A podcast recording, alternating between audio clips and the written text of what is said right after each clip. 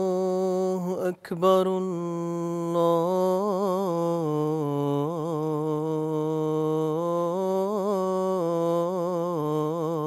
الله أكبر الله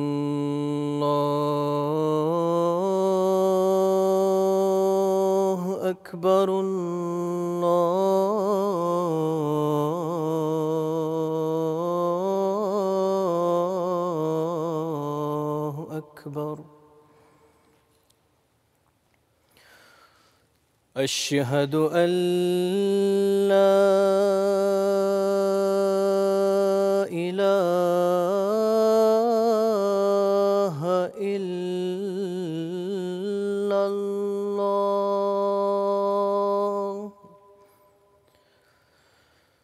أشهد أن لا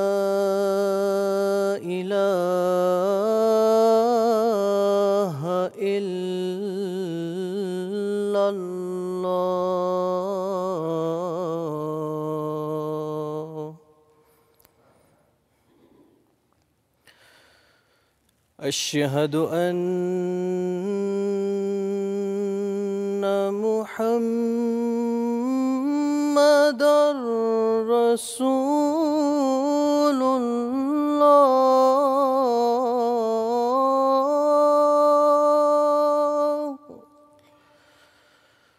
أشهد أن محمد رسول الله.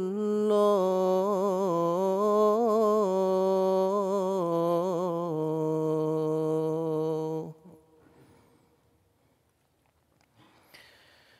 حي على الصلاه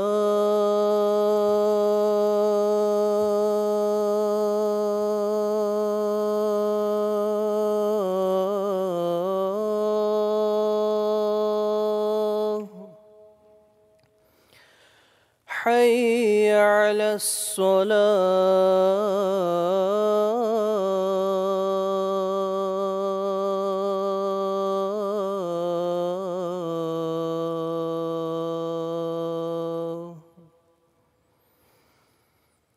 حي على الفلاح.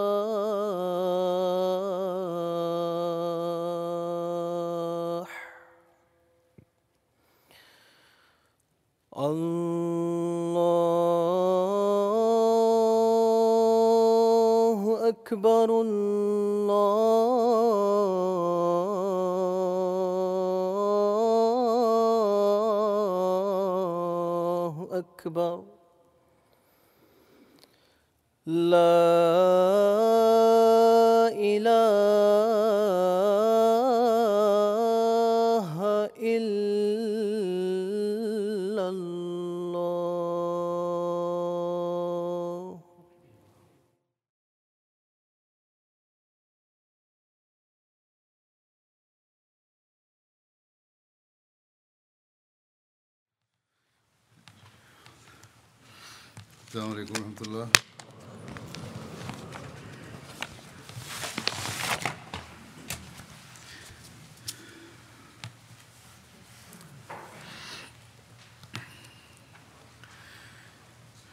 أشهد أن لا إله إلا الله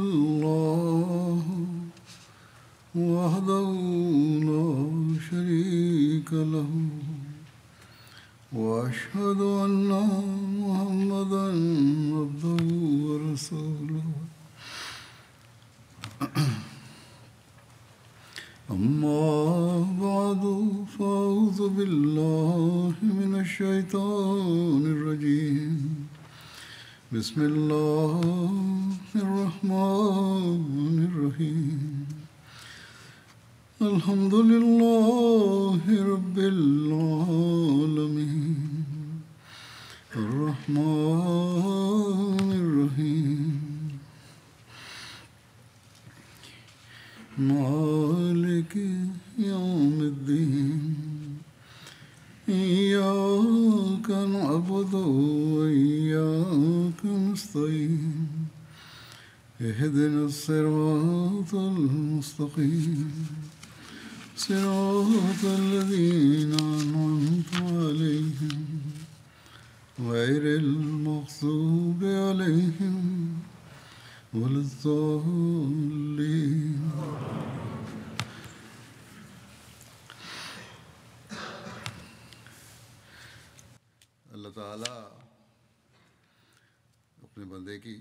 আল্লাহ তালা বান্দার তৌবা ও ইস্তেকফার গ্রহণ করে থাকেন যদি সে সত্যিকার অর্থে তবা করে থাকে শুধু বলে সর্বস্ব তবা যদি না হয় এ সম্পর্কে কোরআন শরীফে বিভিন্ন স্থানে আল্লাহ তালা বলেছেন যে সত্যিকার অর্থে যারা তবা করে তাদেরকে আল্লাহ তালা ধন সম্পদ ও সন্তান সন্ততিতে সমৃদ্ধ করেন। ইস্তেকফার আল্লাহ শাস্তি থেকে বাঁচার একটি মাধ্যম ইস্তেকফারকারী খোদা তালার রহমত এবং কৃপাকে আকর্ষণ করে। এক জায়গায় ইস্তেকফারকারীদেরকে শুভ সংবাদ দিতে গিয়ে আল্লাহ তালা বলেছেন লাওয়াজাদুল্লাহ তাওয়াবর রাহিমা।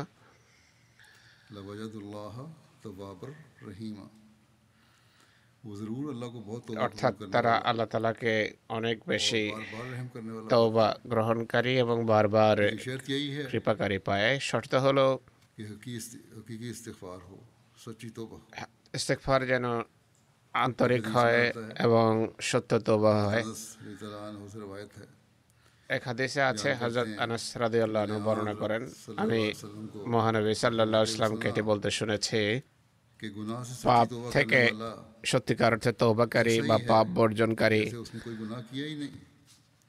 এমন যেন সে কখনো সে পাপ করেইনি।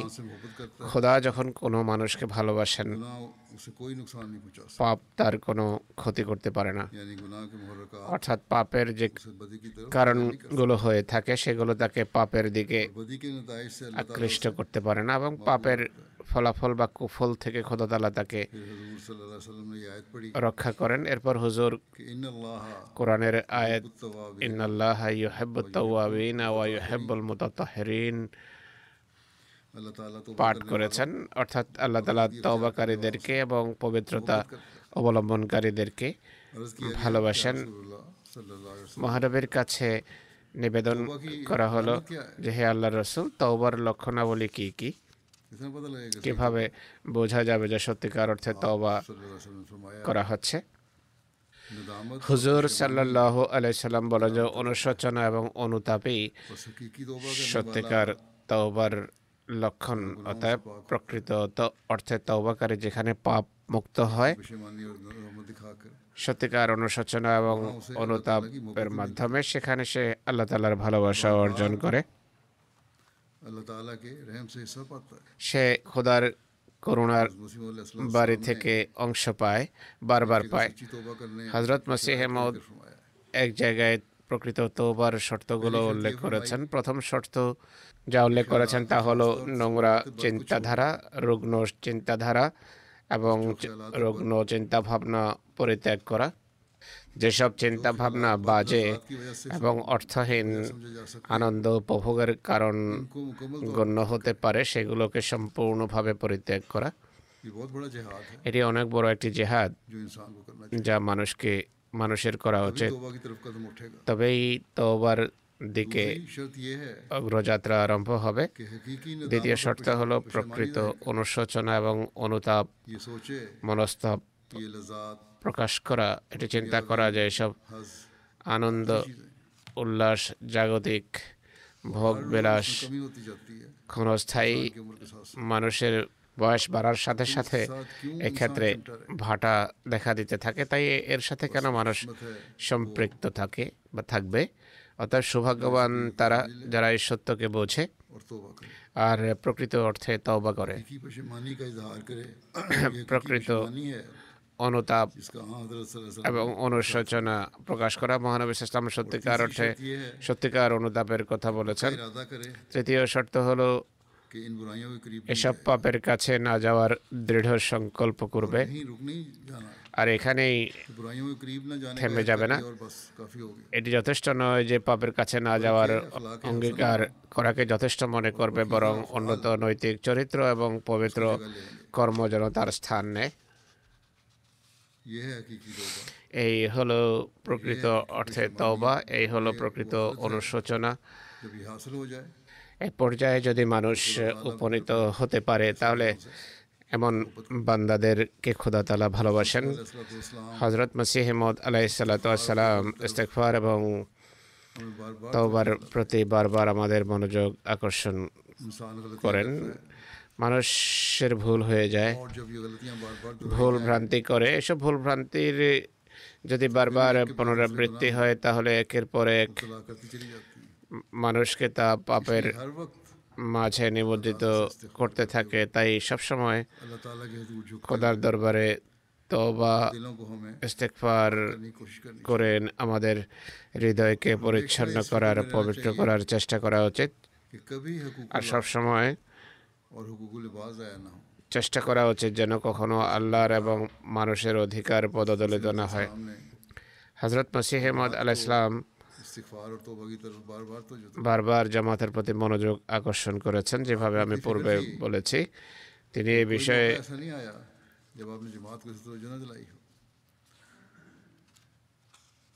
এতটা চিন্তিত ছিলেন যে কখনো এমন হয়নি যে তিনি তার মজলিসে তার রচনাবলিতে এদিকে জামাতের দৃষ্টি আকর্ষণ করেননি বারবার দৃষ্টি আকর্ষণ করেছেন।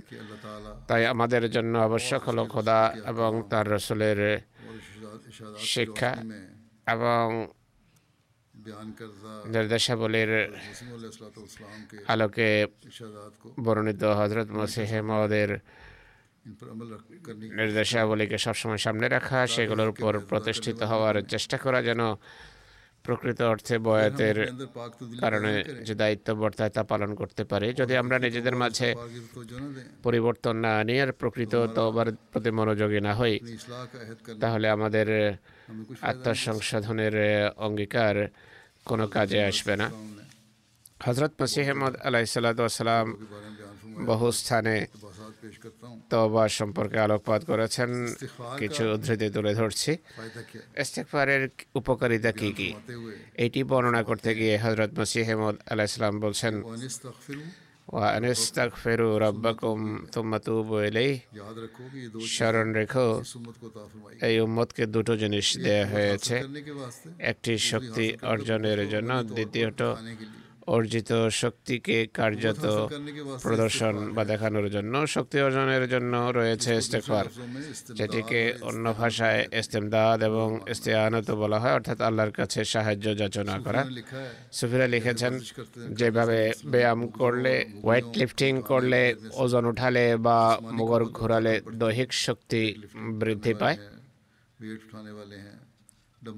বিভিন্ন ধরনের ব্যায়াম করলে যেভাবে দৈহিক শক্তি বৃদ্ধি পায়। একইভাবে আধ্যাত্মিক ওয়েট লিফটিং বা ওজন ওঠানো হলো ইস্তেকফার করা। এর ফলে আত্মা এক ধরনের শক্তি লাভ করে। হৃদয়ে অবিচলতা এবং দৃঢ়তা সৃষ্টি হয়, যে শক্তি অর্জন করতে চায় তার ইস্তেকফার করা উচিত।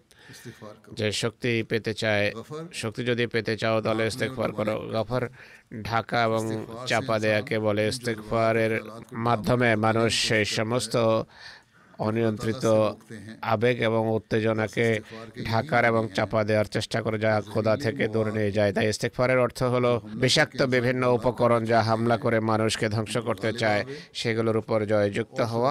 আর আল্লাহ তালার নির্দেশাবলী মানার পথে বিরাজমান প্রতিবন্ধকতা থেকে মুক্ত থেকে কার্যত আল্লাহর নির্দেশাবলীর উপর প্রতিষ্ঠিত হওয়া। এ কথা স্মরণ রাখা উচিত। খোদা তালা মানুষকে দু ধরনের উপকরণ বা প্রবণতা রেখেছেন একটি বিষাক্ত প্রবণতা যা আসে শয়তানের পক্ষ থেকে। আর দ্বিতীয়টি হল প্রতিষেধক রূপী প্রবণতা। মানুষ যখন অহংকার করে আর নিজেকে কিছু একটা হনুরে বলে মনে করে আর প্রতিষেধক কাজে লাগায় না, তখন বিষাক্ত উপকরণ তার উপর ছেয়ে যায়। কিন্তু যখন নিজেকে তুচ্ছ এবং হেয়ার হীন মনে করে, আর মনে করে যে আমার খোদার সাহায্যের প্রয়োজন রয়েছে, তখন খোদার পক্ষ থেকে একটি ঝর্ণা উৎসারিত হয়, যার কল্যাণে তার হৃদয় বিগলিত হয়। এটি ইস্তেফারের প্রকৃত অর্থ। অর্থাৎ সেই শক্তি অর্জন করে বিষাক্ত প্রবণতার উপর জয়যুক্ত হয়। বস্তুতার অর্থ হলো এবাদতের উপর এমনভাবে প্রতিষ্ঠিত হও এবাদতে এমনভাবে প্রতিষ্ঠিত হও যে প্রথমে রসুলের আনুগত্য করো দ্বিতীয়ত সবসময় আল্লাহর কাছে সাহায্য যাচনা করতে থাকো। আর প্রথমে তোমার প্রভুর কাছে সাহায্য যাচনা করার শক্তি যদি লাভ হয় তবু এলাইহে আল্লাহর দিকে ফিরে ফেরা ফিরে ফিরে আসো। এক্ষেত্রে আল্লাহর সাহায্য চাইতে হলে আল্লাহর কাছেই দোয়া করতে হবে। তিনি আরও বলছেন প্রকৃতিগতভাবে মানুষ অত্যন্ত দুর্বল। আল্লাহ তালার শত শত আদেশ বা শিক্ষার বোঝা তার কাঁধে ন্যস্ত করা হয়েছে। সে দুর্বল, কিন্তু তার উপর দায়িত্ব ন্যস্ত করা হয়েছে অনেক। প্রকৃতিগতভাবে সে দুর্বলতার কারণে কোন কোন নির্দেশ পালনে অপারগ থেকে যেতে পারে। প্রকৃতিগত বিষয় এটি। এত নির্দেশ এবং শিক্ষা রয়েছে যে প্রতিটি বা সবকটি নির্দেশ হয়তো সে পালন নাও করতে পারে। আর নফসে আম্মারা তার উপর জয়যুক্ত হয়ে যায়। তাই প্রকৃতিগত দুর্বলতার কারণে কোনো স্খলনের সময় সে যদি তো বা ও ইস্তেকফার ব্যবহার করে, তাহলে খোদার রহমত যেন তাকে ধ্বংস হওয়ার হাত থেকে রক্ষা করে। প্রকৃতিগত দুর্বলতা মানব প্রকৃতিতে অন্তর্নিহিত আছে, তাই তার অধিকার রয়েছে যে খোদা যেন তার প্রকৃত তওবা গ্রহণ করেন এবং তাকে রক্ষা করেন। এটি নিশ্চিত বিষয় যে খোদা যদি তবা গ্রহণ না করতেন, তাহলে শত শত কর্মের বোঝা মানুষের উপর আদৌ তিনি চাপাতেন না। এটি থেকে নিঃসন্দেহে প্রমাণিত হয় যে আল্লাহ তালা তওয়াব এবং গফুর তওবার অর্থ হলো এক পাপ এই অঙ্গীকারের সাথে পরিত্যাগ করা, যে এরপর তাকে আগুনেও যদি নিক্ষেপ করা হয়, সে সেই পাপ আদৌ করবে না এই হলো শর্ত। তবা এমন হওয়া উচিত। অর্থাৎ মানুষ যদি এই নিষ্ঠা এবং সুদৃঢ় সংকল্প নিয়ে আল্লাহর দিকে ফিরে আসে তাহলে আল্লাহ তালা অত্যন্ত দয়ালু সত্তা তিনি এই পাপের শাস্তি মহকুব করে দেন। এটি খোদার মহান গুণাবলীর অন্তর্গত বিষয়। তবা গ্রহণ করে তিনি ধ্বংসের হাত থেকে রক্ষা করেন। মানুষের যদি তবা গৃহীত হওয়ার আশা না থাকতো তাহলে সে পাপ থেকে কখনো বেরোতে হবে না, যদি আশাই না থাকে যে তবা গৃহীত হবে, তাহলে সে পাপ করতে থাকবে। অনেকেই প্রশ্ন করে যে, পরিণামই যদি এমন হয়, তাহলে তওবা করে লাভ কি? বিষয় এমন নয়, অশুভ পরিণতির সম্মুখীন হওয়ার পূর্বে যদি তওবা করো, তাহলে আল্লাহ তালা রক্ষা করেন। খ্রিস্টান ধর্ম তবা গৃহীত হওয়ায় বিশ্বাসী, কিন্তু তাদের শর্ত হলো তবাকারী খ্রিস্টান হতে হবে, কিন্তু ইসলামে তবা গৃহীত হওয়ার জন্য কোনো ধর্মের শর্ত নেই। প্রত্যেক ধর্মের অনুসারের তোবা গৃহীত হতে পারে। শুধু সেই পাপ থেকে যায় যে পাপ আল্লাহর কিতাব এবং আল্লাহর রসুলকে অস্বীকারের ফলে হতে পারে। আর শুধু কর্মগুণে মুক্তি পাওয়া সম্ভব নয়। এটি খোদার এহসান যে তিনি কারও তৌবা গ্রহণ করেন আর কাউকে নিজ কৃপায় এমন শক্তি দান করেন যে সে পাপ থেকে মুক্ত থাকে বা পাপ মুক্ত থাকে। এক ব্যক্তি হজরত মাসিহ ইসলামের বৈঠকে আসে। জিজ্ঞেস করে যে আমি কি ওয়াজিফা পড়ব।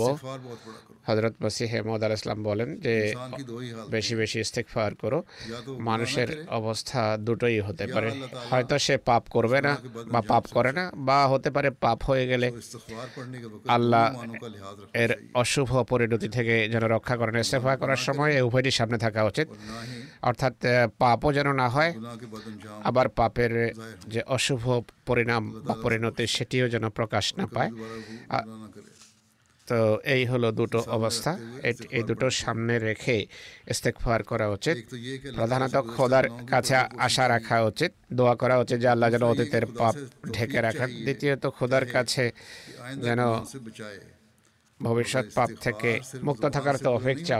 ইস্তেকফার শুধু বলি সর্বস্ব করলে হয় না, বরং আন্তরিকভাবে হওয়া উচিত। নামাজে নিজের ভাষায় দোয়া করো। শুধু মৌখিকভাবে বলা ইস্তেকফার করছি বা লেখা যে ইস্তেকফারুল্লাহ রাব্বি, ভবিষ্যতে ভুল ভ্রান্তি হবে না, এমনটি বলে কোনো লাভ নেই। যতক্ষণ এটি প্রমাণের চেষ্টা করা না হবে যে এসব ভুল ত্রুটির দিকে মানুষ আর কখনো যাবে না এই দৃঢ় অঙ্গীকার দরকার ইস্তেকফারের অর্থ বোঝাতে গিয়ে হজরত নসিম ইসলাম একবার বা এক জায়গায় লিখেছেন যে ইস্তেকভারের অর্থ হলো কোনো পাপ সংঘটিত না হওয়া, পাপ করার শক্তিকে ব্যবহারিক ভাষা না দেয়া। নবীদের ইস্তেকফারেরও এটি অর্থ এটি বাস্তবতা। তারা নিষ্পাপ হয়ে থাকেন, কিন্তু তারা ইস্তেকফার কেন করেন? এজন্য করেন যেন ভবিষ্যতে সেই শক্তি প্রকাশ না পায়। সাধারণের ক্ষেত্রে ইস্তেকফারের অর্থ হলো যে অপরাধ এবং পাপ হয়ে গেছে তার অশুভ পরিণতি থেকে যেন আল্লাহ রক্ষা করেন এবং সেসব পাপ ক্ষমা করেন। আর ভবিষ্যতে পাপ থেকে যেন আল্লাহ তালা নিরাপদ বা মুক্ত রাখেন। মানুষের জন্য আবশ্যকীয় বিষয় হলো সবসময় ইস্তেকফারে লেগে থাকা। বিভিন্ন বিপদ আপদ যা আসে দুর্ভিক্ষের আকারে বা অন্য কোনো রূপে এর কারণ হলো। মানুষ যেন ইস্তেকফার রতা থাকে ইস্তেকফার আরম্ভ করে। পৃথিবীতে বর্তমানে যুদ্ধের পরিস্থিতি বিরাজমান। আহমদীদের পৃথিবীকে রক্ষার জন্য নিজে নিজের নিরাপদ থাকার জন্য অনেক বেশি ইস্তেকফার করা উচিত। ইস্তেকফারের অর্থ শুধু আস্তাকফরুল্লাহ আস্তাকফরুল্লাহ বলা নয়, আসল কথা হলো বিদেশি ভাষার শব্দ হওয়ার কারণে মানুষ ভাষার অন্তর্নিহিত অর্থ জানে না। আরবরা এগুলো খুব ভালোভাবে বুঝতো, কিন্তু আমাদের দেশে বিদেশি ভাষা হওয়ার কারণে অনেক বিষয়ে অজানা রয়ে গেছে ইস্তেকফার সংক্রান্ত। অনেকেই বলে যে আমরা এতবার ইস্তেকফার করেছি। একশো তসবি বা হাজার তসবি। পড়েছি হাজারবার তসবি করেছি, কিন্তু ইস্তেকফারের অর্থ যদি জিজ্ঞেস করা হয়, তাহলে কিছুই জানে না। মুখের দিকে চেয়ে থাকে।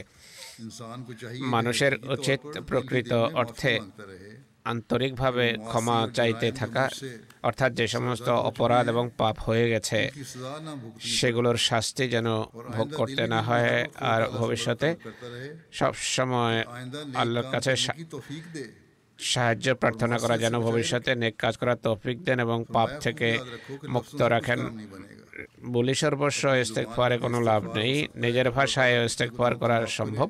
যেন আল্লাহ অতীতের পাপ ক্ষমা করেন, ভবিষ্যতে পাপ থেকে মুক্ত রাখেন এবং পুণ্যের সামর্থ্য দান করেন। এটি প্রকৃত ইস্তেকফার শুধু মৌখিকভাবে আস্তাকফিরুল্লাহ বলে বেরাবে আর হৃদয় অন্তঃসার শূন্য থাকবে। এমনটির কোনো প্রয়োজন নেই। স্মরণ রেখো, আল্লাহর কাছে সেই কথাই পৌঁছে যা মন থেকে বের হয়। নিজের ভাষায় আল্লাহর কাছে দোয়া করা উচিত। এর ফলে হৃদয়ের উপর গভীর প্রভাব পড়ে। জিব্বা শুধু হৃদয়ে বিরাজমান বিষয়ের সাক্ষ্য দিয়ে থাকে। হৃদয়ে যদি আবেগ সৃষ্টি হয় আর জিব্বাও এর সঙ্গ দেয় তাহলে খুব ভালো কথা। দোয়ায় যদি মন না থাকে তাহলে মৌখিক দোয়া অর্থহীন বৃথা হ্যাঁ, আন্তরিক দোয়াই প্রকৃত দোয়া হয়ে থাকে। বিপদ আপদ আসার পূর্বে যদি মানুষ আন্তরিকভাবে খোদার কাছে দোয়া করতে থাকে ইস্তেকফার করতে থাকে তাহলে খোদা তালা একান্ত দয়ালু একান্ত কৃপালু বিপদ টলে যায়। কিন্তু বিপদ যখন এসে যায় তখন তার টলে না। বিপদ নাজেল হওয়ার পূর্বে দোয়া করে যাওয়া উচিত আর অনেক বেশি ইস্তেকফার করা উচিত। এভাবে খোদা তালা বিপদের সময় নিরাপদ রাখেন। আমাদের জামাতের পার্থক্য সূচক কোনো লক্ষণ থাকা উচিত। কেউ যদি বয়েত করে ফিরে যায় পার্থক্য সূচক কোনো লক্ষণ যদি প্রকাশ না পায় স্ত্রীর সাথে যদি পূর্বের মতোই ব্যবহার করে। আর পরিবার পরিজন সন্তান সন্ততির সাথে পূর্বের মতোই ব্যবহার করে তাহলে এটি ভালো কথা নয়। বয়াতের পরও যদি সেই দুর্ব্যবহার দুশ্চরিত্রই প্রকাশ পায় আর অবস্থা যদি পূর্ববতেই থেকে যায় তাহলে বয়াত করে লাভ কি? বয়াতের পর ও আহমদি আত্মীয় স্বজন এবং প্রতিবেশীদের সামনে এমন আদর্শ প্রদর্শন করা উচিত যেন তারা অবলীলায় বলে ওঠে যে ব্যক্তি সে নয় যে পূর্বে ছিল এটি প্রকৃত ইস্তেকফারের ফলাফল হওয়া উচিত। স্মরণ রেখো পরিষ্কার হৃদয়ে যদি আমল করো তাহলে অন্যদের উপর অবশ্যই প্রভাব পড়বে। হুজুর সাহা ইসলামের কত বড় প্রভাব প্রতাপ ছিল একবার কাফেরদের সন্দেহ হয় বা আশঙ্কা হয় যে মহানবী সাহা ইসলাম আমাদের বিরুদ্ধে আমাদের অভিশাপ দেবেন। এই ভয়ে সবাই ঐক্যবদ্ধ হয়ে তার কাছে আসে যে হুজুর অভিশাপ দেবেন না। সত্যবাদের অবশ্যই প্রভাব ও প্রতাপ থেকে থাকে। তাই পুরো স্বচ্ছতার সাথে নেক কর্ম করা উচিত। আল্লাহ সন্তুষ্টির জন্য যদি করা হয় তাহলে অন্যদের উপর অবশ্যই তোমার প্রভাব পড়বে। আরেকবার বলেন। আল্লাহ তালাকে ভয় করা এবং মোত্তাকি হওয়া অনেক বড় একটি বিষয়। এর মাধ্যমে আল্লাহ তালা সহস্র সহস্র বিপদ আপদ থেকে রক্ষা করেন। খোদার নিরাপত্তার চাদর যদি মানুষকে নিরাপদ না রাখে তাহলে কেউ বলতে পারবে না যে বিপদ আপদ আমার উপর আপতিত হবে না। আর কেউ নিশ্চিত কারও নিশ্চিত হওয়া উচিত না বিপদ আকস্মিকভাবে এসে থাকে। কেউ জানে না যে রাতে কি হতে যাচ্ছে। লেখা আছে। একবার? হুজুর সাল্লাহ আলহি আলহি আসাল্লাম দাঁড়িয়েছিলেন। অনেক কাঁদেন। এরপর লোকদের সম্বোধন করে বলেন হে ইয়া এবাদ আল্লাহ হে আল্লাহর বান্দারা আল্লাহ তালাকে ভয় করো। বিপদাপদ বিপুরার মতো মানুষের পেছনে লেগে আছে এগুলো থেকে সত্যিকার অর্থে তৌবা ইস্তেকফারের রত হওয়া ছাড়া বাঁচার কোনো উপায় নেই তিনি আরও বলেন ইস্তেকফারের অর্থ হলো আল্লাহ তালার কাছে অতীতের অপরাধ এবং পাপের কুফল থেকে রক্ষা পাওয়ার দোয়া করা ভবিষ্যতের পাপ থেকে মুক্ত থাকার জন্য দোয়া করা নবীরাও ইস্তেকফার করতেন এবং সাধারণ মানুষও ইস্তেকফার করতেন মতো অনেক নির্বোধ পাদ্রি রসুল্লাহ সাল্লা ইসলামের ইস্তেকফার নিয়ে আপত্তি করেছে। তিনি তাদের আপত্তি খণ্ডন করছেন। এরা তারা বলে যে মহানবী ইস্তেকফার করতেন তাই বোঝা যায় যে তিনি পাপ করেছেন। নাওজবিল্লা তারা লিখেছে যে তিনি যে ইস্তেকফার করতেন এর অর্থ হলো প্রমাণিত হলো যে তিনি পাপাচারী ছিলেন। এর নির্বোধ জানে না। ইস্তেকফার এক মহান গুণের নাম। প্রকৃতিগতভাবে মানুষ দুর্বল। নবী এই প্রকৃতিগত দুর্বলতা মানবিক দুর্বলতা সম্পর্কে খুব ভালোভাবে জানতেন। এই কারণে তারা দোয়া করেন যে হে আমাদের খোদা তুমি নিশ্চিত করো যেন মানবিক দুর্বলতা আমাদের প্রকাশটা পায় গাফর বলা হয় ঢাকাকে ঢেকে দেয়াকে। সত্যিকার অর্থে খোদার যে শক্তি এবং ক্ষমতা আছে, তা কোনো নবী, রসুল বা অলিরও নেই। কেউ দাবি করতে পারে না যে আমি শক্তি বলে পাপ থেকে নিরাপদ থাকব। তাই নবীরাও পাপ থেকে নিরাপদ থাকার জন্য আল্লাহর কাছে সাহায্য চাওয়ার মুখাপেক্ষী। তাই দাস হিসেবে মহানবী সাল্লা ইসলাম ও অন্যান্য নবীদের মতো আল্লাহর কাছে পাপ থেকে মুক্ত থাকার দোয়া করতেন। খ্রিস্টানদের এই কথা ভুল বা মানুষের এই কথা ভুল যে ঈসা আল ইসলাম ইস্তেকফার করতেন না। তাদের এই ধারণা ভুল যে ঈসা আল ইসলাম ইস্তেকফার করতেন না। এটি তাদের নির্বুদ্ধিতা এবং না বোঝার ফলাফল ঈশাকে তারা এভাবে অভিযুক্ত করে ইঞ্জিল নিয়ে ভাবলে স্পষ্টভাবে বোঝা যায় যে তিনি বিভিন্ন জায়গায় নিজের দুর্বলতার কথা স্বীকার করেছেন এবং ইস্তেকফারও করেছেন। তিনি বলছেন একটু আমাকে বলো যে এলি এলি লেমা শাবাক্তানের অর্থ কি? কেন বলেননি যে আবি আবি? অর্থাৎ হে আমার আব্বা হে আমার আব্বা কেন বলেননি? এলি বলা হয় খোদাকে ইব্রানি ভাষায় এর অর্থ হলো কৃপা করো। দয়া করো আমাকে এমন অসহায় পরিত্যাগ করো না আমার সুরক্ষা করো আমার হেফাজত করো এটি হলো এলির অর্থ। সমস্যা হলো ভারতে ভাষার ভিন্নতার কারণে ইস্তেকবারের আসল অর্থই হারিয়ে গেছে। এই দোয়াগুলোকে মন্ত্র সর্বস্ব মনে করা হয়। নামাজ ইস্তেকবার আর তোবা সব ক্ষেত্রে একই কথা প্রযোজ্য। কাউকে যদি নসিহত করা হয় যে ইস্তেকবার করো তাহলে সে এই উত্তরেই দেয় যে আমি একশত বা দুইশত বার ইস্তেকবার করি তসবি করি কিন্তু অর্থ যদি জিজ্ঞেস করা হয় কিছুই জানে না। ইস্তেকবার একটি আরবি শব্দ এর অর্থ হলো মাগফিরাতের দোয়া করা। অর্থাৎ হে আল্লাহ পূর্বে যে পাপ হয়ে গেছে এগুলোর কুফল প্রকাশ পেতে দিও না। কেননা পাপ একটি বিষ আর বিষের ফলাফল প্রকাশ পেয়েই থাকে। আর ভবিষ্যতে এমনভাবে আমাদের হেফাজত করে যেন পাপে না হয়। শুধু মৌখিকভাবে এই শব্দের পুনরাবৃত্তি করে কোনো লাভ নেই। তবার অর্থ হলো অনুশোচনা এবং অনুস্তাপের ভিত্তিতে পাপ থেকে বিরত হওয়া। তবা কোনো অন্যায় কাজ নয় বরং লেখা আছে তবাকারী বান্দা খুদ খোদার কাছে অনেক প্রিয় হয়ে থাকে। খোদার নামও হলো তাওয়াব। এর অর্থ হলো মানুষ যখন নিজের পাপ এবং অপকর্মের পর অনুশোচনা করে, অনুতাপ করে, আর ভবিষ্যতে সে পাপ কাজ থেকে বিরত থাকার অঙ্গীকার করে তখন আল্লাহ তালাও তার প্রতি স্নেহের দৃষ্টি দেন। করুণার দৃষ্টিপাত করেন খোদা মানুষের তৌবার চেয়ে বেশি তৌবা করেন। হাদিসে লেখা আছে মানুষ যদি খোদার দিকে এক বিঘাত অগ্রসর হয় তাহলে আল্লাহ তালা এক হাত পরিমাণ এগিয়ে আসেন। মানুষ যদি হেঁটে আসে আল্লাহর দিকে আল্লাহ তালা তার দিকে ছুটে আসেন। অর্থাৎ মানুষ যদি খোদার প্রতি মনোযোগ নিবদ্ধ করে আল্লাহ তালাও কৃপা করুণা দয়া এবং আখরাতের পরম বহির প্রকাশ করেন তার ক্ষেত্রে, কিন্তু খোদা থেকে যদি কেউ মুখ ফিরিয়ে নেয়, তাহলে আল্লাহ ভ্রক্ষেপ করেন না। ইস্তেকফারের প্রকৃত অর্থ এবং মর্ম বর্ণনা করতে গিয়ে তিনি বলেন, স্মরণ রাখা উচিত। কোরআন শরীফে আল্লাহ তালার দুটো নাম রয়েছে, একটি হলো আল হাই অন্যটি হলো আল কাইয়ুম আল হাইয়ের অর্থ হলো যিনি চিরঞ্জীব আর অন্যদের জীবনদাতা। আল কাইয়ুমের অর্থ হলো নিজে প্রতিষ্ঠিত। আর অন্যদের প্রতিষ্ঠার মূল কারণ প্রত্যেক জিনিসের বাহ্যিক এবং অভ্যন্তরীণ স্থিতি এই দুটো বৈশিষ্ট্যের উপর নির্ভরশীল। হাই শব্দের দাবি হলো যেভাবে সুরা ফাতেহাতে ইয়া কানা আবুদুতে রয়েছে সেভাবে তার ইবাদত করা কাইয়ুমের অর্থ হলো তার কাছে স্থিতি স্থায়িত্ব কামনা করা যা ইয়া কানা স্থায়ীন শব্দের মাধ্যমে প্রকাশ করা হয়েছে। হাই শব্দের ভিতরে ইবাদতের অর্থ আছে। এর অর্থ হলো তিনি সৃষ্টি করেছেন আর সৃষ্টি করে ছেড়ে দেননি। যেভাবে কোনো মিস্ত্রি নির্মাণ কর্মী যে বিল্ডিং বানিয়েছে তাই সে মারা গেল। বিল্ডিং এর কোনো ক্ষতি নেই। কিন্তু মানুষ সবসময় খোদার সাহায্যের মুখাপেক্ষী। তাই সবসময় আল্লাহর কাছে সাহায্য যাচনা করতে থাকা উচিত। এটাই ইস্তেকফার এটাই ইস্তেকফারের প্রকৃত অর্থ ও মর্ম। এরপর, সাধারণের জন্য যারা পাপে লিপ্ত থাকে, তাদের জন্য ইস্তেকফারের অর্থকে বিস্তৃত করা হয়েছে। অর্থাৎ তারা যেন পাপের কুফল থেকে মুক্ত থাকে। পাপ না করলেও জীবিত থাকার জন্য ইস্তেকবার করা উচিত। আল্লাহর নিরাপত্তার বেষ্টনীতে ঠাঁই পাওয়ার জন্য এটি আবশ্যক। আসল বিষয় হলো মানবীয় দুর্বলতা থেকে রক্ষা পাওয়া, মুক্ত থাকা। যে ব্যক্তি মানুষ হয়েও ইস্তেকবারের প্রয়োজন আছে বলে মনে করে না, সে বেয়াদব এবং সে নাস্তিক।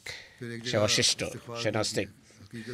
আরেক জায়গায় ইস্তেকফারের প্রকৃত মর্ম এভাবে বর্ণনা করেছেন যে পাপ এমন এক পোকা যা মানুষের রক্তে চলাচল করছে কিন্তু এর চিকিৎসা শুধু ইস্তেকফারের মাধ্যমেই সম্ভব। ইস্তেকফার কি?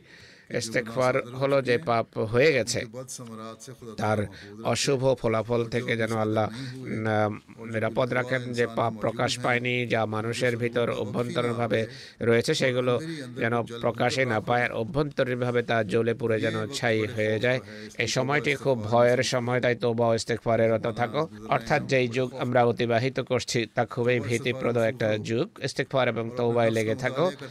আত্মবিশ্লেষণ রত থাকা সব ধর্ম এবং সম্প্রদায়ের মানুষ আর আহলে কিতাব মানে সদকা খায়রাতের মাধ্যমে শাস্তি টলে যায় কিন্তু এটি হয় বিপদ নাজেল হওয়ার পূর্বে। কিন্তু বিপদ যখন এসে যায় তা টলানো সম্ভব নয়। তাই এখন থেকেই ইস্তেকফার করো আর তোবায় রত হো যেন তোমাদের শাস্তির পালা না আসে। আল্লাহ যেন তোমাদের সুরক্ষা করেন। অতএব পৃথিবীর বর্তমান অবস্থাকে সামনে রেখে আমাদের অনেক বেশি ইস্তেকফার করা উচিত। উচিত যেভাবে আমি পূর্বেও বলেছি, আল্লাহ তালা আমাদেরকে সকল প্রকার অনিষ্ট এবং বিপদাপদ থেকে রক্ষা করুন। প্রকৃত চিত্র আরেক জায়গায় তুলে ধরতে গিয়ে এভাবে ব্যাখ্যা করেছেন। তিনি বলেন, তওবা এবং মাগফেরত বা ক্ষমাকে অস্বীকার করা মানবিক উন্নতির দ্বারকে রুদ্ধ করার নামান্তর। তৌবার প্রকৃত মর্ম, অর্থ যে অস্বীকার করে সে উন্নতির দ্বার বন্ধ করে দেয়। সবার সামনে বিষয়টি একটি স্পষ্ট বিষয় যে মানুষ কামেল নয় মানুষ দুর্বলতা মুক্ত নয় কোনো মানুষ কামেল নয় তাকে পূর্ণতা লাভের জন্য চেষ্টা করতে হয় কামেল হওয়ার জন্য চেষ্টা করতে হয় বাহ্যিক সৃষ্টিতে জন্মের পর ধীরে ধীরে যেভাবে তার জ্ঞান বৃদ্ধি পায় প্রথম দিনে আলেম ফাজল হয়ে যায় না একইভাবে জন্মের পর যখন সাবালক হয় তার চারিত্রিক ও নৈতিক অবস্থা খুবই অধপতিত হয়ে থাকে শিশুরা যখন বড় হয় তাদের অবস্থা নিয়ে যদি চিন্তা করেন তাহলে পরিষ্কারভাবে এভাবে দেখা যাবে যে অধিকাংশ ছেলে মেয়ে তুচ্ছাতে তুচ্ছ ঝগড়ার সময় অন্যদের অন্য ছেলে মেয়েদের মারতে চায়। প্রায় ক্ষেত্রে কথায় কথায় তাদের সাথে মিথ্যা বলা এবং অন্যদের গালি দেওয়ার অভ্যাস প্রকাশ পায় কারও চুরি চুগলি হিংসা এবং কার্পণ্যের অভ্যাস থাকে। যৌবনের উন্মাদনা যখন মাথা চারা দেয় তখন নফসে আমারা বা অবাধ্য প্রবৃত্তি তাদের উপর প্রভুত্ব করে। এমন অসঙ্গত কথ্য কাজে তারা লিপ্ত হয়ে যায়। প্রকাশ্য পাপাচার বই কি? সার কথা হলো বেশিরভাগ মানুষের জীবনের প্রথম স্তরে সে নোংরা জীবনযাপন করে। সমাজ পরিবেশ তাকে নোংরা করে তোলে। সৌভাগ্যবান মানুষ যখন জীবনের প্রাথমিক স্তরের বাদ ভাঙ্গা বন্যা থেকে বেরিয়ে আসে তখন সে নিজের ক্ষুধার দিকে মনোযোগী হয়। সৌভাগ্যবান মানুষ যখন দেখে যে পৃথিবীর সর্বত্র নোংরামি বিস্তৃত রয়েছে তখন তার মনোযোগ ক্ষুধার প্রতি প্রতিনিবদ্ধ হয়। এর ফলে কি হয়? প্রকৃত অর্থে তৌবা করে অপছন্দনীয় বিষয়াদির সাথে সম্পর্ক ছিন্ন করে। এটি হলো তৌবা আর নিজের প্রকৃতির পোশাককে পবিত্র করার চেষ্টায় রত হয়। এটি হলো মানব জীবনের কাহিনী যা তাকে পড়তে হয় অতিক্রান্ত হতে হয়। তাই বোঝা গেল যে যদি এই কথাই সত্য হয় যে কোনো তোবা গৃহীত হয় না তাহলে স্পষ্টভাবে বোঝা যায় যে আল্লাহ কাউকে মুক্তি দিতে চান না। একবার তিনি বলেছেন কিছু মানুষ এসেছিল তারা বয়াত করেছে। দীর্ঘ বৈঠক ছিল। হজরত মুসলিম ইসলাম নসিহত করেন তিনি বলেন আল্লাহর ইচ্ছা বা আল্লাহ যা চান তা হলো মানুষ যেন খাঁটি তওবা করে আর তার দোয়া করা উচিত যে কোনো পাপ যেন না হয়। সে পরকালে এবং পৃথিবীতেও যেন লাঞ্ছিত না হয়। এমন তোবা করা উচিত যার ফলে পৃথিবীতেও সে লাঞ্ছিত হবে না আর মৃত্যুর পরও না। যতক্ষণ মানুষ বুঝে শুনে কথা না বলবে আর যদি তার মাঝে বিনয় না থাকে তাহলে খোদার কাছে তার আকুতি পৌঁছে না। সুবরা লিখেছেন যদি চল্লিশ দিন কেটে যায় আর আল্লাহর পথে আল্লাহর স্মরণের চোখ থেকে যদি অশ্রু না ঝরে তাহলে হৃদয় কঠোর হয়ে যায়। কঠোর হৃদয়ের প্রাশ্চিত্য হলো কাদা।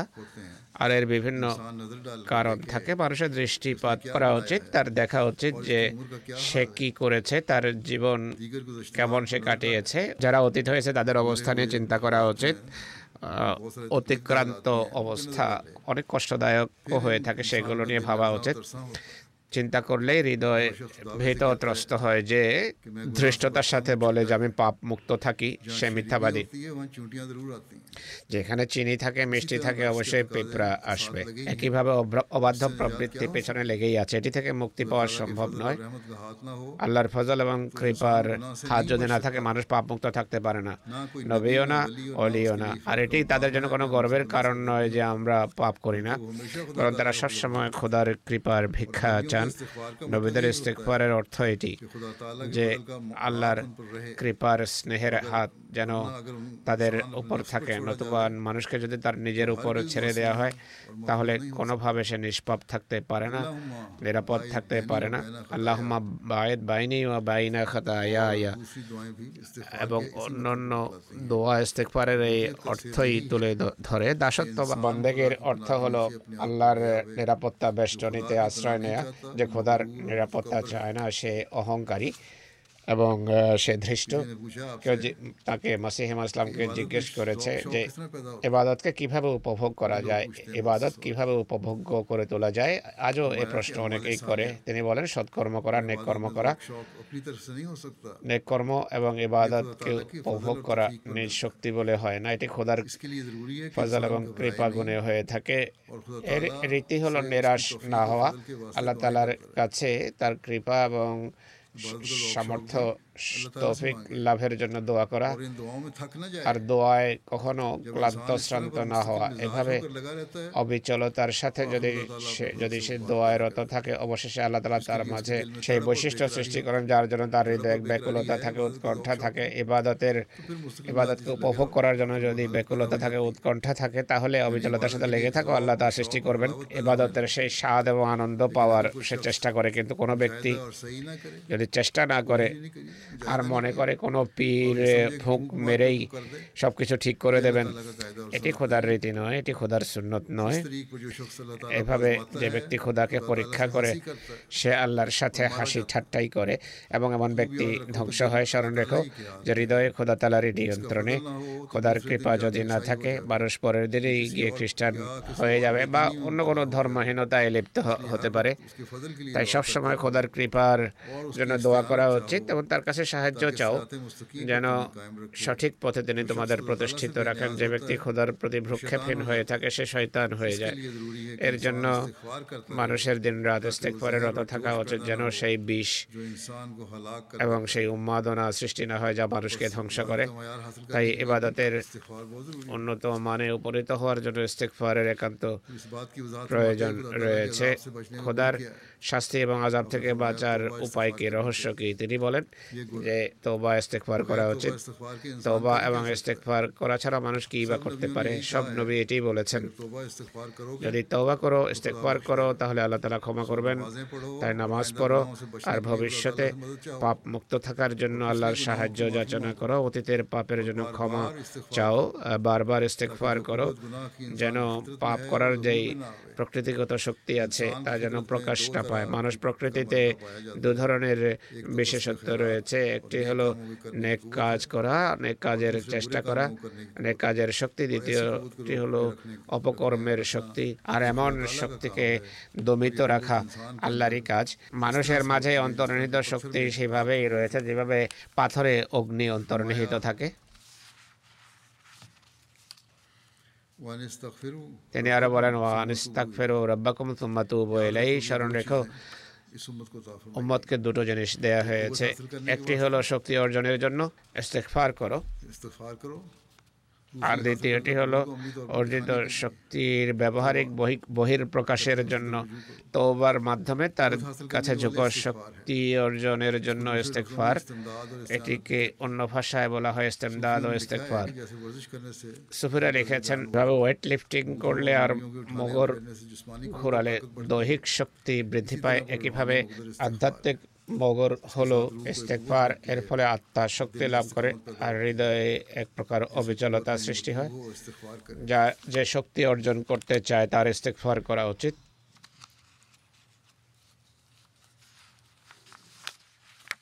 ফরমায়া আল্লাহ তালার ফজল এবং কৃপার দ্বার কখনো বন্ধ হয় না। মানুষ যদি আন্তরিকভাবে নিষ্ঠার সাথে আল্লাহর দিকে ঝুঁকে তাহলে আল্লাহ তালা গফুর রহিম তিনি তোবা গ্রহণ করেন। এটি মনে করা যে আল্লাহ কাকে কাকে ক্ষমা করবেন। এটি আল্লাহ তালার অসম্মান এবং অবমাননা তার রহমতের ভান্ডার অতি বিস্তৃত এবং অনন্ত। তার কাছে কোনো কিছুর ঘাটতি নেই। তার দরজা কারোর জন্য রুদ্ধ হয় না। ইংরেজদের চাকরির মতো নয় যে এই ডিগ্রি না থাকলে চাকরি থেকে আসবে? আল্লাহ দরবারে যারা পৌঁছবে, তারা উন্নত আধ্যাত্মিক পদমর্যাদা লাভ করবে। এটি নিশ্চিত প্রতিশ্রুতি। সেই মানুষ বড়ই দুর্ভাগা, হতভাগা যে আল্লাহর সম্পর্কে নিরাশ। এবং ঔদাসীন্যের মাঝে তার মৃত্যুর ক্ষণ এসে যায়। নিঃসন্দেহে তখন দ্বার বন্ধ হয়ে যায়। মৃত্যুর সময় যখন এসেই যায় তখন ইস্তেকফারে আল্লাহ আপনি তিনি বলেন স্পষ্ট হওয়া উচিত তওবা আরবি ভাষায় ফিরে আসাকে বলা হয় এই কারণে কোরআনে আল্লাহর নাম হলো তওয়াব। অর্থাৎ অনেক বেশি প্রত্যাবর্তনকারী অর্থাৎ যিনি ফিরে ফিরে আসেন অর্থাৎ মানুষ যখন পাপ ছেড়ে দিয়ে নিষ্ঠার সাথে আল্লাহর দিকে ঝুঁকে ফিরে আসে আল্লাহ তার চেয়ে অনেক বেশি দয়ার সাথে তার দিকে দৃষ্টি দেন এটি একান্ত প্রকৃতির নিয়ম সম্মত যখন থেকে আল্লাহ তালা মানব প্রকৃতিতে বৈশিষ্ট্য অন্তর্নিত রেখেছেন যখন এক ব্যক্তি আন্তরিকভাবে অন্য মানুষের প্রতি মনোযোগ নিবদ্ধ করে তখন তার হৃদয় তার জন্য কোমল হয়ে যায়, তাই একথা কথা কীভাবে মারা যেতে পারে যে বান্দা আন্তরিকভাবে আল্লাহর দিকে দৃষ্টি দেবে আর আল্লাহ তার প্রতি স্নেহ দৃষ্টি দেবেন না? এটি হতে পারে না। অথচ অথচ আল্লাহ তালা অত্যন্ত দয়ালু ও কৃপালু। বান্দার চেয়ে অনেক বেশি কৃপার সাথে বান্দার প্রতি দৃষ্টি দেন। এই কারণে কোরআন শরীফে যেভাবে আমি এখন বলেছি আল্লাহর নাম হলো তাওয়াব। অর্থাৎ অনেক বেশি প্রত্যাবর্তনকারী, তাই বান্দার প্রত্যাবর্তন হলো অনুশোচনা, অনুতাপ বিনয়ের সাথে আল্লাহর কাছে ঝোঁকা। আল্লাহর প্রত্যাবর্তন হলো রহমত এবং মাগফিরাতের সাথে। রহমত যদি খোদার বৈশিষ্ট্য না হয়ে থাকে, কেউ মুক্তি পেতে পারে না। পরিতাপ এরা খোদাতালার গুণাবলী সম্পর্কে চিন্তা প্রণিধান করেনি। আর সবকিছুর ভিত্তি রেখে যায় নিজেদের কর্মের উপর। কিন্তু সেই খোদা যিনি কোনো কর্মের অপেক্ষা না করে বান্দাদের উপর সহস্র নেমত নাজেল করেছেন তার বৈশিষ্ট্য কি হতে হতে পারে যে মানুষ যে দুর্বল মানুষ নিজের দুর্বলতা সম্পর্কে অবহিত হয়ে তার দিকে প্রত্যাবর্তন করবে আর এমন ভাবে প্রত্যাবর্তন করে যেন সে নিজেকে মৃত্যুর মুখে ঠেলে দিচ্ছে আর পূর্বের নোংরা পোশাক খুলে ফেলে এবং তার ভালোবাসার অগ্নিতে জ্বলে গেলেও আল্লাহ তালা তার প্রতি কৃপা দৃষ্টি দেবেন না। এরই নাম কি আল্লাহ তালার প্রকৃতির নিয়ম? না। যারা এটি বলে এমন মানুষের প্রতি অভিশাপ। আমাদের নিজেদের জীবনে পবিত্র পরিবর্তন, আনয়নের প্রতি দৃষ্টি আকর্ষণ করে তিনি বলছেন। ভালোভাবে স্মরণ রেখো, আল্লাহ তালাকে বাদ দিয়ে কেবল ঔষধ এবং চেষ্টা প্রচেষ্টার উপর নির্ভর করা আহম্মকের কাজ। নিজের জীবনে এমন পরিবর্তন আনা যেন বোঝা যায় যে আসল জীবন এবং নতুন জীবন হলো ইস্তেকফারের জীবন। ইস্তেকফা অনেক বেশি ইস্তেকফার করো, বেশি বেশি ইস্তেকফার করো। জাগতিক ব্যস্ততার কারণে যাদের সময় নেই, তাদের সবচেয়ে বেশি ভয় করা উচিত। জাগতিক কাজে ব্যস্ত হওয়ার কারণে বলে যে সময় অনেক কম এদের অনেক ভয় করা উচিত। চাকরিজীবীরা বেশিরভাগ ক্ষেত্রে খোদা নির্ধারিত অবশ্য পালনীয় কাজকে উপেক্ষা করে। তাই বাধ্য হয়ে জোহর আসর বা মাগরে বেশার নামাজ পড়া যায়। যদি অনেক বাধ্যবাধকতা থাকে জমা করতে পারো কিন্তু আসল বিষয় হলো নামাজ সময় মতো পড়া। আমি এটিও জানি কর্মকর্তার কাছে যদি নামাজ পড়ার অনুমতি চাওয়া হয় তাহলে তারা অনুমতি দিয়ে দেয়। চাকরিজীবীদের কথা বলছেন তোমার কর্মকর্তা মুসলমান না হলেও অনুমতি চাইলে তারা নামাজের অনুমতি দিয়ে দেয় নামাজ ছাড়ার জন্য এমন অনর্থক অজুহাত দেখানো এটি দুর্বলতা বই কিছু নয় আল্লাহ এবং মন্দার অধিকার প্রদানের ক্ষেত্রে সীমা লঙ্ঘন করো না নিজের দায়িত্ব বিশ্বততার সাথে পালন করো অতএব ইস্তেকফার এবং তওবা তখনই কল্যাণকর হবে যদি মৌলিক নির্দেশাবলীকে মানা মেনে চলা হয় রীতিমতো নামাজ পড়া হয় আল্লাহ এবং বন্দার অধিকারও যথাযথভাবে যদি প্রদান করা হয়। তিনি বলেন ওঠো তওবা করো। তোমাদের মালিককে পূর্ণ কর্মের মাধ্যমে সন্তুষ্ট করো স্মরণ রেখো। বিশ্বাসজনিত ভ্রান্তির শাস্তি পরকালে দেওয়া হবে। হিন্দু খ্রিস্টান বা মুসলমান হওয়ার সিদ্ধান্ত কেয়ামত দিবসে হবে। কিন্তু যে ব্যক্তি জুল সীমা লঙ্ঘন অনাচার পপাচারের সীমা ছাড়িয়ে যায় তাকে এখানে শাস্তি দেওয়া হয়।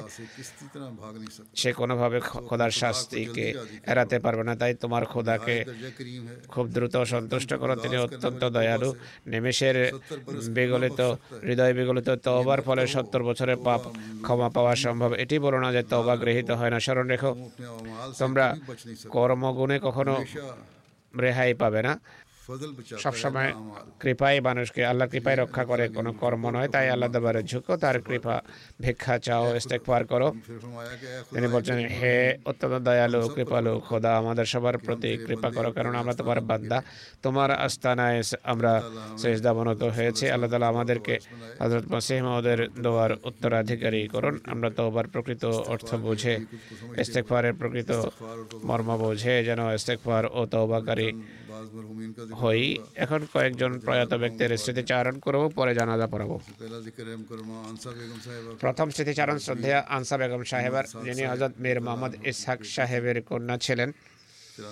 তিরানব্বই বছর বয়সে সম্প্রতি তিনি ইহধাম ত্যাগ করেছেন। ইন্নালিল্লাহ ইন্নাইলাহি রাজিউন। আল্লাহর কৃপায় তিনি অসিয়ত করেছিলেন। কাদিয়ানে তার জন্ম হয়েছে।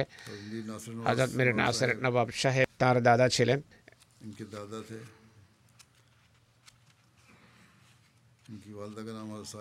তার মায়ের নাম হাজার সালেহা বেগম সাহেবা পীর মঞ্জুর মোহাম্মদ সাহেবের কন্যা ছিলেন তিনি। তিনি কাদিয়ানেই প্রাথমিক পড়ালেখা করেছেন।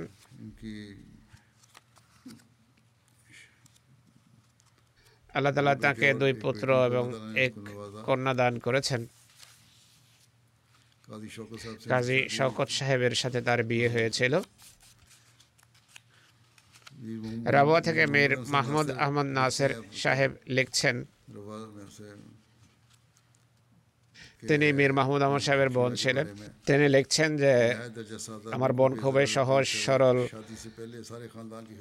বিয়ের পূর্বে পুরো পরিবারের খেদমতকারিণী বোন ছিলেন আমাদের। রাবর প্রাথমিক অবস্থায় যখন বিদ্যুৎ ছিল না, যখন ভয়াবহ গরম পড়তো, আমরা কাঁচা ঘরে থাকতাম।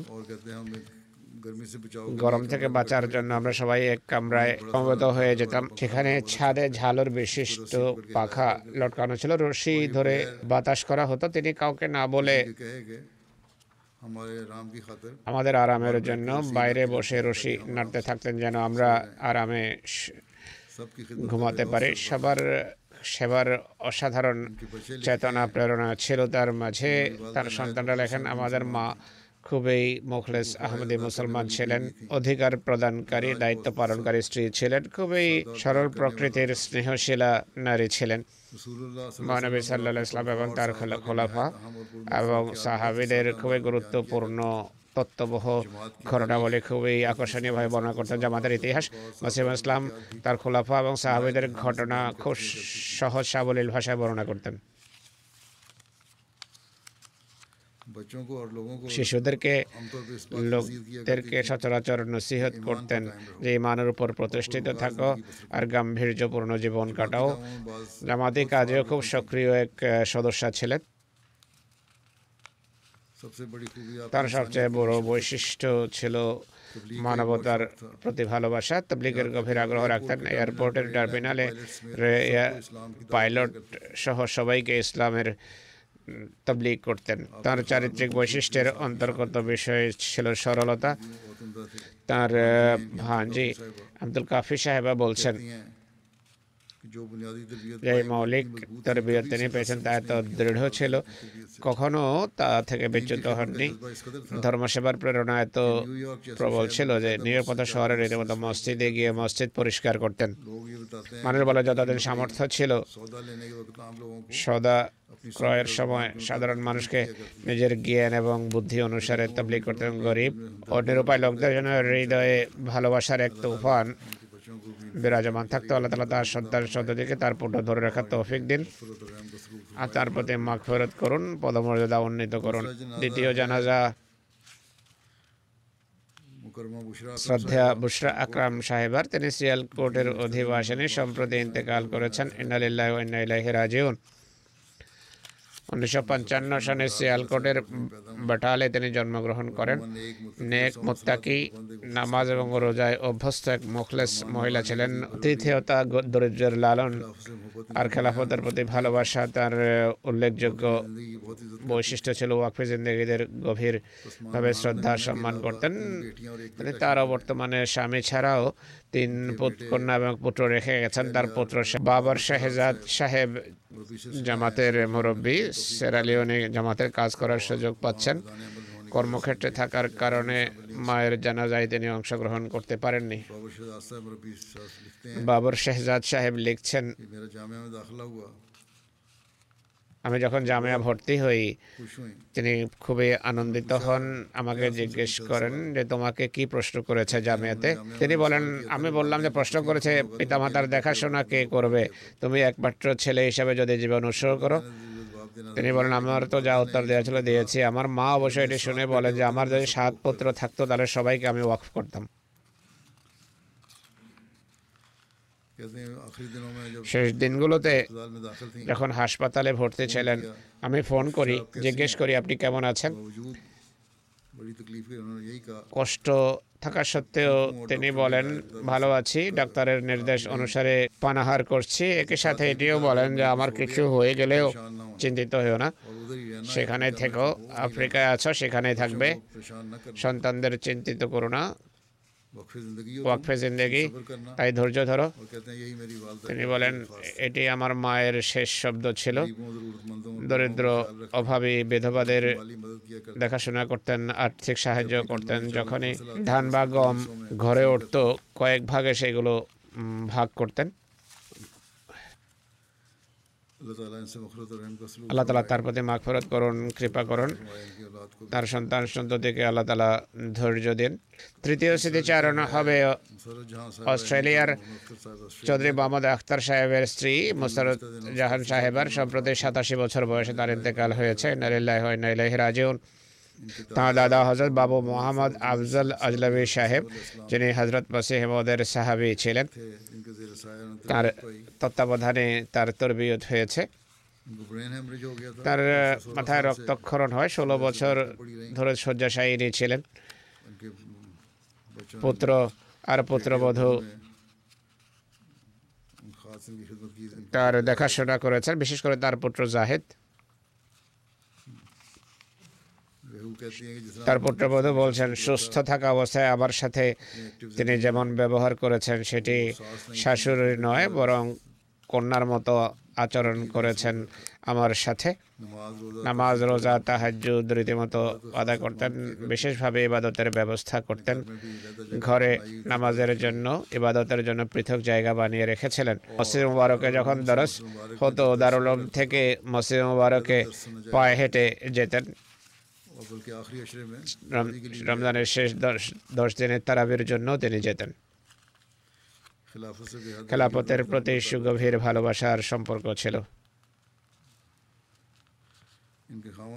তার স্বামী রেলওয়েতে স্টেশন মাস্টার ছিলেন যেখানে পোস্টিং হতো।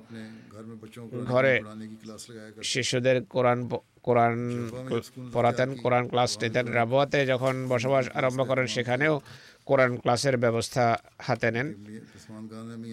স্বামী ছাড়াও তিন পুত্র, তিন কন্যা তিনি তার বর্তমানে রেখে গেছেন। তার ছোট পুত্র হাফেজ রাশেদ জাভেদ সাহেব রাবর দারুল কাজার নাজম, ওয়াকফে জিন্দেগি। আল্লাহ তালা তার প্রতি মাগফরত করুন কৃপা করুন। তার পণ্য তার সন্তানদের ধরে রাখার তৌফিক দিন। চতুর্থ স্মৃতিচারণ আমেরিকার নাসের আহমদ কুরাইশি সাহেবের সম্প্রতি তার ইন্তেকাল হয়। বয়স ছিল অষ্টআশি বছর। ইন্নালিল্লাহি ওয়া ইন্না ইলাইহি রাজিউন। আব্দুল নাসের সাহেবের স্বামী ছিলেন।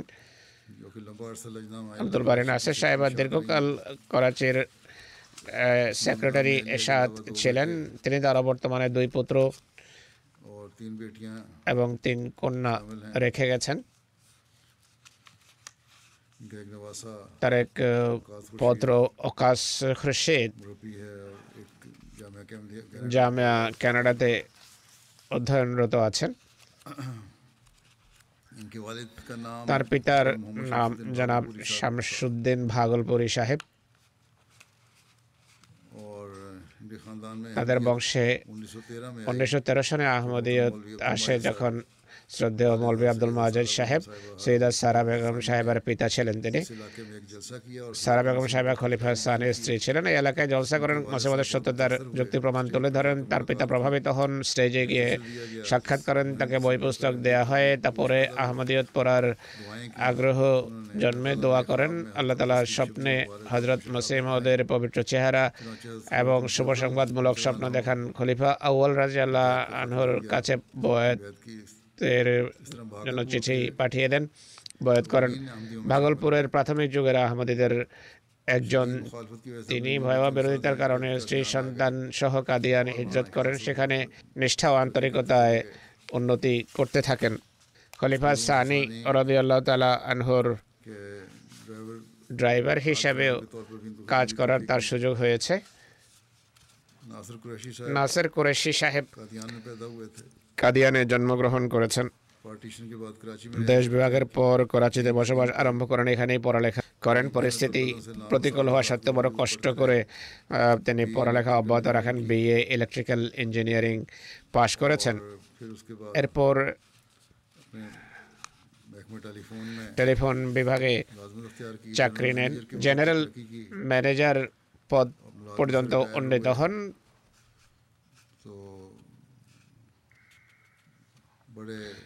খুবই পরিশ্রমী এবং বিশ্বস্ত অফিসার হিসাবে তিনি অবসর গ্রহণ করেন। জামাত আহমদিয়া করাচির নাজামাবাদে হালকায় প্রেসিডেন্ট হিসাবে কাজ করেছেন। অন্যত্রও সদর হিসাবে জামাতের কাজ করার তার সুযোগ হয়েছে। আল্লাহ তালা তার প্রতি মাখফেরত করুন কৃপা করুন। তার স্ত্রী আমতুল বারি সাহেবা লিখছেন সবসময় নামাজ, রোজায় অভ্যস্ত পেয়েছি তাকে। তার হৃদয়ে মসজিদে পড়ে থাকতো। দায়িত্ব জ্ঞান পূর্ণ স্বামী, সন্তানদের শিক্ষা দীক্ষার বিষয়ে খুবই যত্নবান। অভাবীদের সাহায্য করার সুযোগ পেতেন। খেলাপথের প্রতি স্বতঃস্ফূর্ত ভালোবাসা ছিল। সাফ পরিষ্কার, সোজা কথা, খাঁটি কথা বলতেন। আল্লাহর কৃপায় মসি ছিলেন, ওসিয়ত করেছেন। আল্লাহ তালা তার সন্তান সন্ততিকে তার পূর্ণ ধরে রাখার তৌফিক দেন।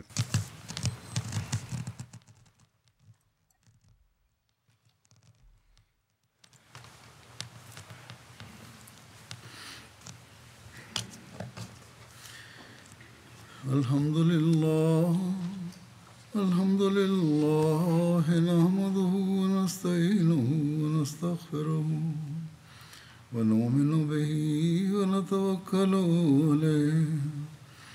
ونعوذ بالله من شرور أنفسنا ومن سيئات أعمالنا. من يهده الله فلا مضل له ومن يضلل فلا هادي له. ونشهد أن لا إله إلا الله. ونشهد أن محمدا عبده ورسوله. عباد الله رحمكم الله. إن الله يأمر بالعدل واللسان وإيتاء ذي القربى. وينهى عن الفحشاء والمنكر والبغي يعظكم لعلكم تذكرون. اذكروا الله يذكركم وادعوه يستجب لكم ولذكر الله أكبر.